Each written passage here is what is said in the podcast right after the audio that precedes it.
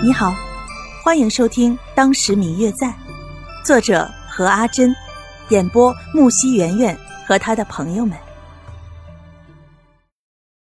第166集。表妹，你怎么了？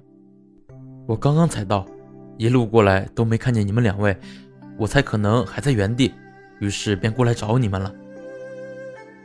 谢轩似乎并没有其他的反应，听见白若秋问自己话，对着刘静安一笑，回答道：是吗？那真是谢谢公子了，这么大老远的来接我们。其实……刘静安看着气氛微微有些不太对，轻轻地拉了拉白若秋，制止了他接下来想要说的话。表妹，既然谢兄专程来接我们，你就先上车吧，免得让谢公子久等了。这时白若秋才作罢，只是对着谢轩说了一句谢谢，便在刘静安的帮助下上了马车。可是谢轩在听见白若秋对自己不冷不热地说了一句谢谢之后，眼眸却暗了暗。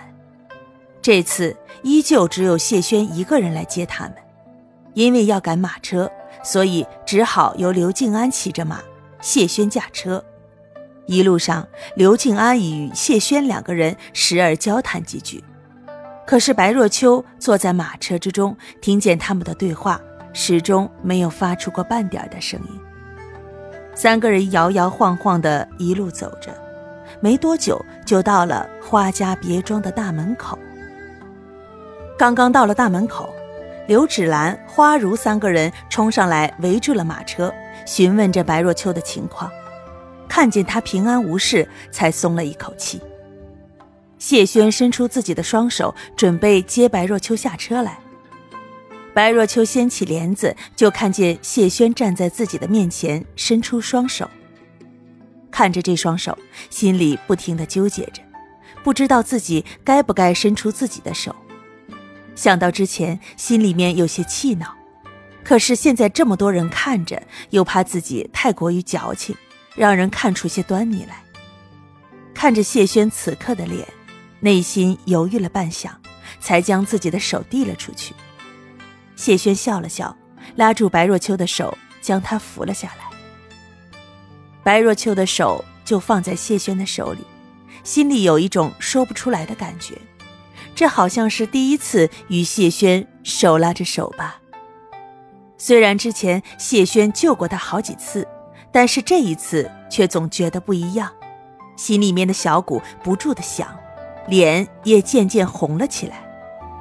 落地的时候，白若秋看着刘芷兰他们看着自己的眼神，轻轻地将自己的手从谢轩的手中抽了出来，对着谢轩说了一句谢谢，声音小的旁者几乎不可闻。见白若秋下了马车，将马匹交给下人们的刘静安刚好看见了谢轩扶白若秋下马车的一幕，看着他们俩静静地思索了几秒钟。花如站在白若秋一旁，瞟见远处有一个白点儿，抬头看是刘静安呆呆地站在那里，便向他打着招呼。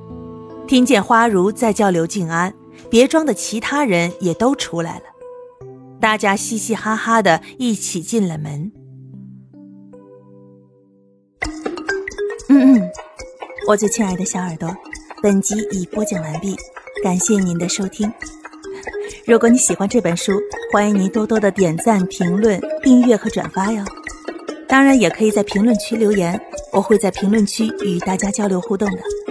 喜欢这本书就给它点个赞吧，你的点赞和评论是我们创作最大的动力。感谢您的收听。